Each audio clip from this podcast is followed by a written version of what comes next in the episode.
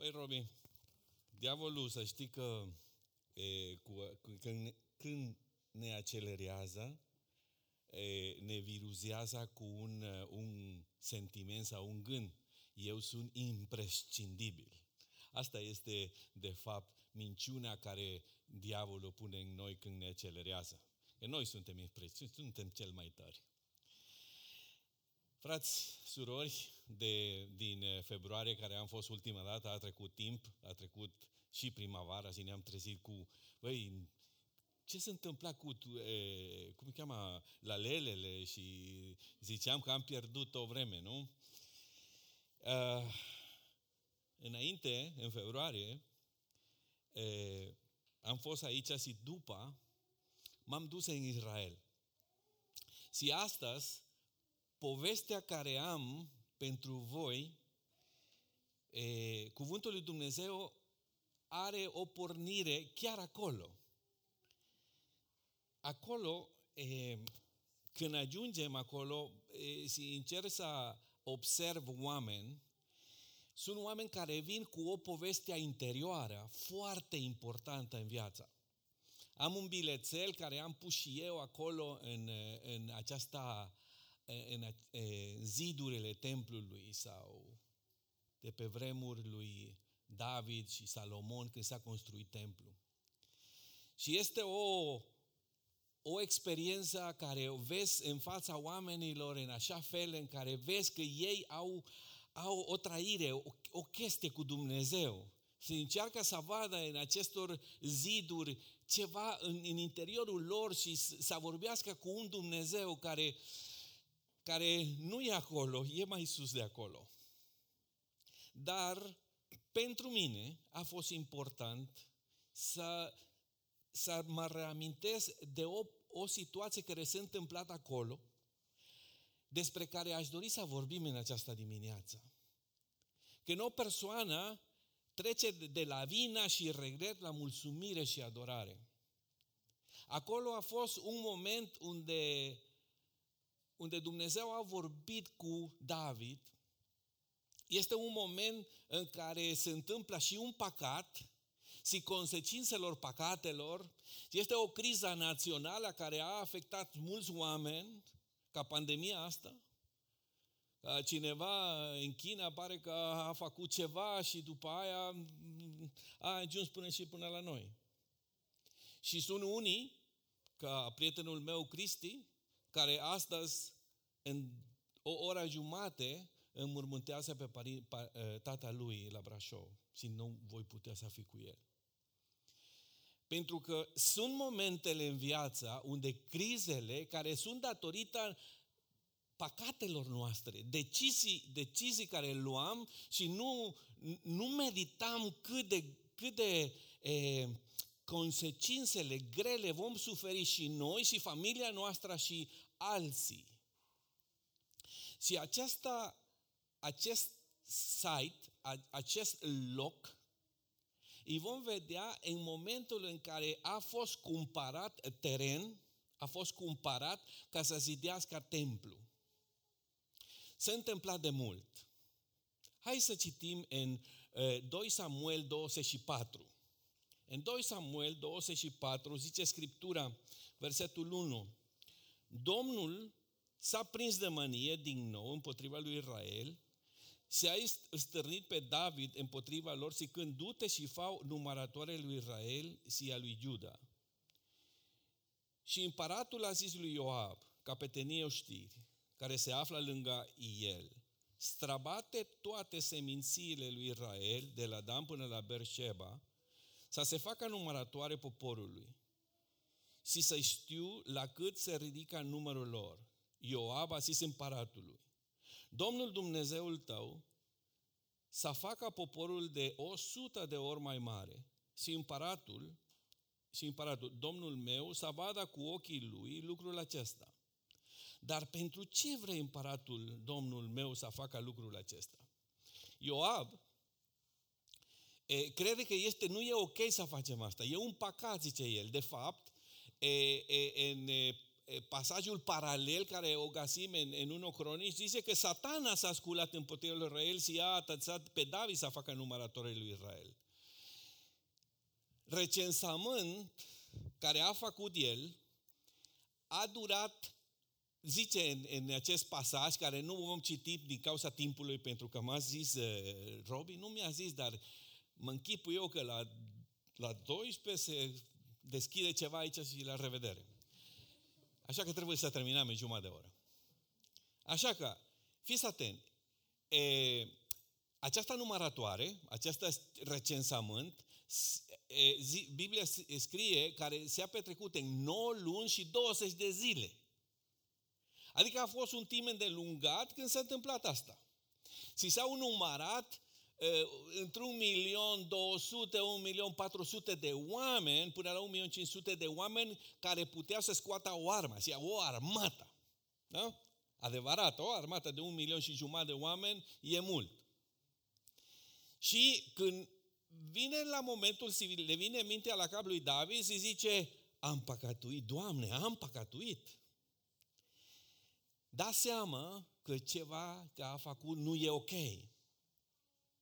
Și el, la, în momentul respectiv, e, e, el vorbește, zice Biblia că el vorbește cu Dumnezeu și zice, am păcătuit.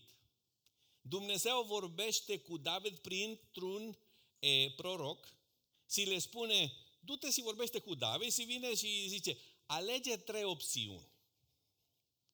Adică ca la examen, nu? De bacalaureat, trei opțiuni. Fiecare întrebare, șapte ani de foamete, da? Sau să fie, să fii tu e, e, izgonit de dușmanii tăi timp de trei luni, corect? Sau o pandemie de covid nouăsprezece de trei zile. Ce zici tu? Cam asta este traducerea liberă pe ziua de astăzi, nu? Sau o ciumă, zice Scriptura. Și vedem că el alege, ok, ciumă. Și vine un îngerul lui Dumnezeu și începe de Dan până la Beer-Șeba, dar voi știți geografia Israelului, este de nord până sud, așa.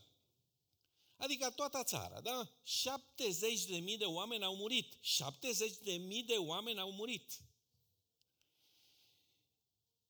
Și la sfârșitul, când eh, un înger vine și este în fața Ierusalimului, că le va nimici, și are o sabie în mână. Păi toată lumea se, a o, o imagine cam ciudată despre un înger care pare niște bebeluși grasuși cu niște aripiori. Nu e așa, să știți chestia asta. Are o mare, au murit șaptezeci de mii deja, știți? Și este în fața Ierusalim și este cu sabia și zice Dumnezeu, oprește-te, gata. În momentul care, în momentul ăsta, zice, îngerul lui Dumnezeu și le-a văzut și David și se oprește la locul ăsta că v-am arătat-o. Acolo în templu. Și zice în Scriptura că e, le-a zis Dumnezeu lui David prin prorocul, du-te și cumpără locul ăsta și fă un altar. Vine la omul respectiv zice, e, te rog frumos, vinde, vreau să-ți cumpăr locul acesta și e, e, proprietarul zice, nu, cum să, să fac asta, domnul împărate, și s-a închinat la el, zice, nu, ia totul, ia boile, ia jug și fac foc și fac ce vrei, îți dau gratis. Și atunci găsim unul dintre versetele cele mai faimoase din Scriptura care sunt folosite foarte aiurea, să știți. Zice, nu voi da lui Dumnezeu ceva ce nu mă... Dar vei că știți și voi. E, și eu vin dintr-o perspectivă, background baptistă, să știți, m-am, m-am făcut baptist penticostal după Evanghelie, deja și eu. Așa că suntem și pe vertical și noi. Păi, ce să facem? Dar avem o, o, o A D N-ul baptist, care nu putem scăpa de este, știi? Trebuie să fii trei puncte, astfel nu merge. Sau, sau unde sunt două baptisti, sunt trei opinii. Și mai rău. Nu? Sau un verset, în afara context, context este un, știți, nu? Trebuie să fie în context. Care e contextul în care David a zis acestor cuvinte faimoase, că îi spune la oameni că să facem o campanie de strângere de fonduri și ce? Nu! E un moment unde, unde este o criză existențială a unui om care ne poate învăța și nouă, astăzi, în secolul două mii douăzeci și unu, să, să, să învățăm cum să înfruntăm păcatul nostru. Cum să ne recuperăm când am dat în bara? Cum să ne recuperăm de un eșec dintr-o casnicie?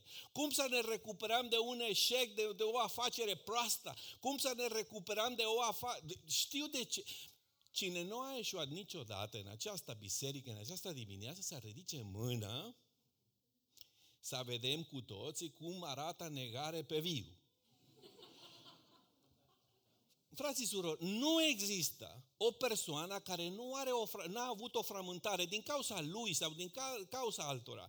Noi suntem oameni supuși la toate pasiunile ca și Ilie, la fel și noi.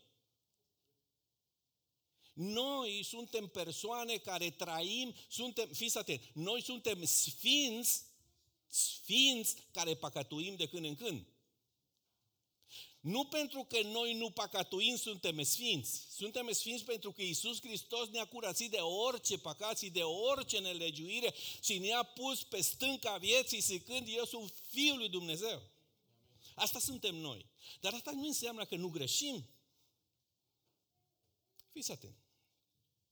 Din povestea lui David vom învăța câteva lucrurile, dacă îmi da timpul, să vedem care este procesul în care cadem într-o groapă urâtă care are și consecințe. Numărul unu. Putere și autoritate sunt surse de ispită. În versetul patru, împăratul a stăruit în porunca pe care o dădea lui Joab și căpetenile oștirii. Erau în Israel opt sute de mii de oameni de război care scoteau sabia și, Iuda, și în Iuda cinci sute de mii de oameni. Fiți atenți. Versetul patru zice, împăratul a stăruit în porunca pe, pe care o dădea lui Joab. Joab zicea, nu împărate, să nu faci asta. Ce face ceful la muncă? Păi sunt ceful, ce vorbești tu, mă?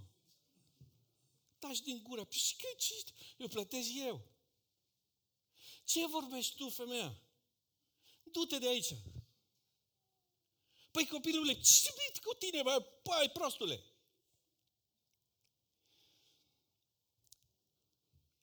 A conduce prin frica, prin amenințări, merge foarte bine, să știți. Dar rezultate imediat. Să nu cumva iasă unul pe stradă cu o pușcă, cu un cuțit, că stai, da, da, ce vrei tu? Telefonul meu nou, bine, posibil. Frica are o mare putere, amenințare. E, Biblia zice că el a stăruit cu, în fața lui Ioab, că e un general armatei, știi? Nu e un om oarecare. E un om puternic, dar e unul și mai puternic. Și când noi folosim violență, asta nu este, este o ispită mare să, să avem o, o, o poziție de autoritate. Asta e problema care li se întâmplă lui David. Când, când a fost ispitit lui Iisus Hristos, vă aduceți aminte că diavolul le-a dus într-un munte în alții, le-a zis, Satana s-a sculat împotriva lui Israel, în, pardon, diavolul l-a suit pe un munte înalt, le-a arătat într-o clipă toate împărățiile pământului și le-a zis, ție îți voi da toată stăpânirea și slava acestor împărății, căci mie îmi este dată, îți dau, îți dau oricui voiesc, dacă, dar te vei închina înaintea mea, toată va fi a ta. Eu ispită să fim în autoritate. Un soț e în autoritate, o mamă este în autoritate, un profesor, un șef, un director, un... Când noi exersăm autoritate, asta e o sursă de a nu conduce, cum zice Biblia, prin dragoste și și prin frică. Asta e problema cel mai mare, care ne putem confrunta și cu care s-a confruntat e, David în momentul, în momentul în care cineva are o opinie diferită decât a mea, te omor. Cam asta este ideea, da? Cum tu îndrăznești? Asta e ispită când suntem într-o poziție de autoritate. Al doilea lucru care putem vedea în, în, în întâmplare cu, cu David, că sunt consecințele al păcatului pe care nu le mai putem remedia. Al numărul doi. Versetul treisprezece zice: vrei șapte ani de foamete și țara ta sau s-a fuși trei luni dinaintea vrăjmașilor tăi care, care te vor urmări, sau să te bântuie ciuma trei zile în, în țară. Acum alege, versetul cincisprezece. Și din Dan până la Beer-Șeba au murit șaptezeci de mii de oameni. Este o lege în Scriptura care este legea consecințelor. Nu putem scăpa, nu putem scăpa legea consecințelor. Legea consecințelor le, le găsim în Galateni șapte, când zice Biblia: nu mă înșelați, Dumnezeu nu poate fi bagiocorit. Ce seamănă omul, asta va și? Adică nu poți să pretinzi tu să treci prin roșu și să nu se întâmple nimic. Ieri vineam frumos în coace, era eu între semaforul, era în verde pentru mine și unul a ieșit în fața mea. Ieri. Bine că nu eram, eram într-un oraș Chelsea, dar sunt oameni care trec și au consecințe. Sunt consecințe. Cine seamănă în firea pământească va secera din, din firea pământească moarte și putrezire. Așa zice Scriptura. În cazul lui David sunt șaptezeci de mii de oameni care au murit, care au fost îngropat dintr-o ciumă din cauza unor irresponsabilități, unul singur om. Sunt persoane care suferă astăzi consecințele, consecințe din cauza unor care acum treizeci de ani a violat-o și încă astăzi, când vede pe fiul ei care nu a vrut să le dea e, la avort, se amintește. Sunt consecințele în ziua de astăzi de familie destramate din cauza că un bărbat a înșelat-o soția și a rămas parasita soția cu doi, trei copii. Sunt consecințele pentru ziua de asta că sunt oameni în, în, în pușcărie din cauza că au crezut că e ok. Pentru că în această țară, dacă suntem peste lege și e, e, folosim radarul ca să nu se prindă poliția, suntem tari noi. Noi suntem tari din cauza că e, ocolim consecințe. Nu e așa. Sunt consecințe de orice act. Și David a înțeles chestia asta. În al treilea rând, mila Domnului ne scutește de cele mai mari dureri. Fiți atenți, zice versetul șaisprezece. Pe când îngerul întindea mâna peste Ierusalim ca să inimicească, Domnul s-a căit de răul acela și a zis: îngerul care ucidea poporul, destul, trageți mâna acum. Frații mei, când eu văd că Dumnezeu se uită ce se întâmplă, El a hotărât chestia asta, El a zis: dacă se întâmplă asta, va fi un înger care va merge și va nimici. Și văd pe un Dumnezeu care are ochi la care sunt conectați ochii Lui. Și zice El: eu simt durerea ta. Eu simt că ceva nu e, ceva e prea dureros pentru tine și vreau să scutești de la tine ce se întâmplă. Ai suferit destul, gata. Îndurare. Am Biblia, te rog. Este un, nu l-am anotat acolo și înainte de a, este un, unul dintre versete pentru mine e, care întotdeauna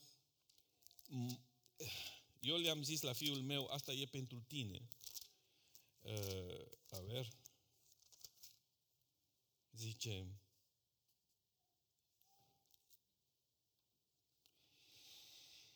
uh, cum te cheamă?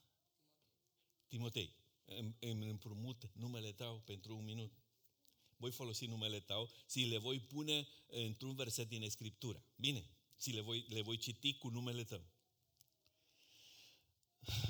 Îmi este Timotei un fiu scump, un copil iubit de mine, căci când vorbesc de Timotei, îmi aduc, îmi aduc aminte cu gingășie de el, de aceea îmi arde inima în mine pentru Timotei, și voi avea mila negreșit de el, zice Domnul. El te iubește în așa fel că el simte cu tine și le este așa de scump, scumpa. Tu ești scumpa înaintea ochilor lui Dumnezeu. Și când tu suferi, el suferă și el zice, gata! Pentru că, frații mei, nu există o cadere de la care nu ne putem ridica în Domnul. Nu există o crimă care poate să săvârșească un copil al lui Dumnezeu, care Dumnezeu nu îl poate ridica sus. Din nou, nu există un eșec, nu există o greșeală, nu există o... Știu ce? De unde nu te poți ridica.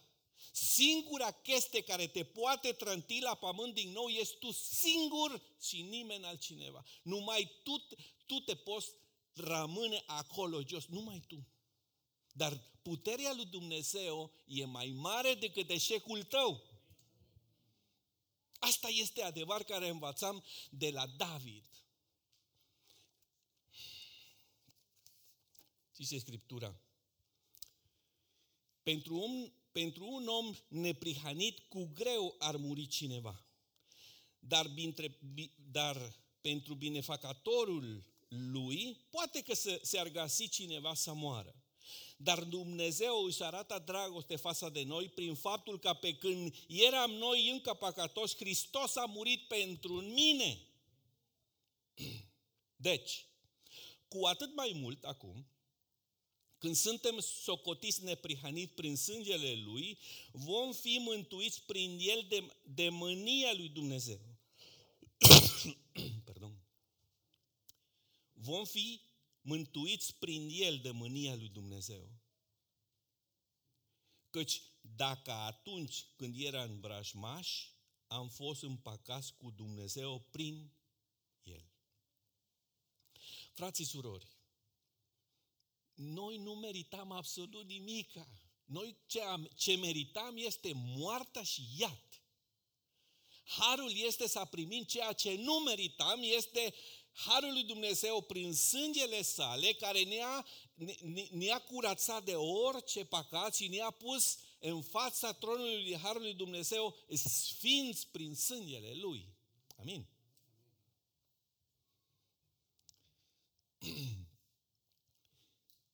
David, când a văzut după nouă luni jumate, apropo de nouă luni jumate, nouă luni și douăzeci de zile, unde a avut timp să se gândească omul? Una dintre distorsiuni cele mai daunatoare care o persoană are în psihicul ei este e, validarea emoțională. Când o persoană validează emoționalmente ceva de normal, greșește. Eu simt că mă iubește, dar cum să nu? El mi-a zis că mă iubește și trebuie să plec cu el. Dar femeia, păi e căsătoritul, dar mă iubește. Știți, această validare emoțională, Dumnezeu m-a vorbit și am simțit o chestie extraordinară. Dumnezeu are un cuvânt, nu are un sentiment. Asta este cuvântul lui Dumnezeu. Dacă nu e aici, dacă principiul nu îl găsiți aici, sentimentele tale zice, pentru că mai, mai, mai înșelătoare decât orice este inima. Când David trece nouă luni și douăzeci de zile gândindu-se, pentru că așteaptă pe Ioab să vină, nu? Omul face treaba, bla, bla, bla, vine nouă luni, douăzeci de zile, și da socoteala, și în momentul ăla, vedem numărul patru, altarul placut Domnului se zidește după ce acceptăm responsabilitatea personală. David, vasând pe ingiurul care lovea pe popor, a zis, Domnul, iată că am păcătuit și sunt vinovat. Cine este vinovat? Eu. Eu sunt vinovat. Unul dintre păcatele, primul păcat care vedem în Scriptura după căderea Evei, a fost femeia care mi-ai dat-o. Blame shifting, în engleză. Arunc, arunc vina, ea a fost, el a fost de vină, tu ești de vină, eu nu sunt de vină. Dăm pe alții cu noroiul. Un altar care îl place lui Dumnezeu este unul care a zidit. A zidit, da, a fost un templu, a fost o casă, a fost o jertfă, a fost de toate. Dar înainte de toate, se construiește cu o atitudine și atitudine e de pocăință și de a zice eu sunt responsabil, Doamne, eu, eu, nimeni altcineva. Și dacă eu nu pot să spun eu, Doamne, iartă-mă pe mine, eu sunt vinovat, degeaba tu faci o, o jertfă și pui de toate și te cumperi o Biblie mai mare și cânt mai tare și te, ce știu ce faci tu crezând că cu asta vei fi, vei fi placul lui Dumnezeu. Dumnezeu nu le place, zice Biblia așa, pentru că mi este scârbă de jertfele voastre, pentru că inima voastră e departe de mine. Așa vorbește Dumnezeu. Degeaba tu pui fața posomărâtă, eu, eu, nu, nu merge așa. Gad a venit la David și a zis, suete și înalță un altar Domnului. Este un moment între templul asta despre care vorbisem, s-a întâmplat o altă poveste două mii de ani mai târziu, aproximativ. Bun, puțin mai, mai puțin. Biblia o descrie, Iisus Hristos o descrie în momentul ăsta. Și le-a descris de, e, e, vorbind despre două, două persoane care se adrese, adresează lui Dumnezeu cu rugăciune.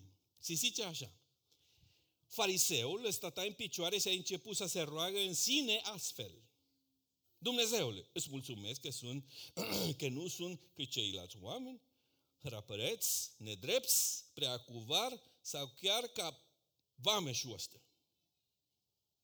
Eu postez de două ori pe săptămână, dau seciuiala de toate veniturile mele. Cu cine vorbea omul ăsta? Cu sine. Recunoștea omul ăsta, eu am păcătuit? Nu!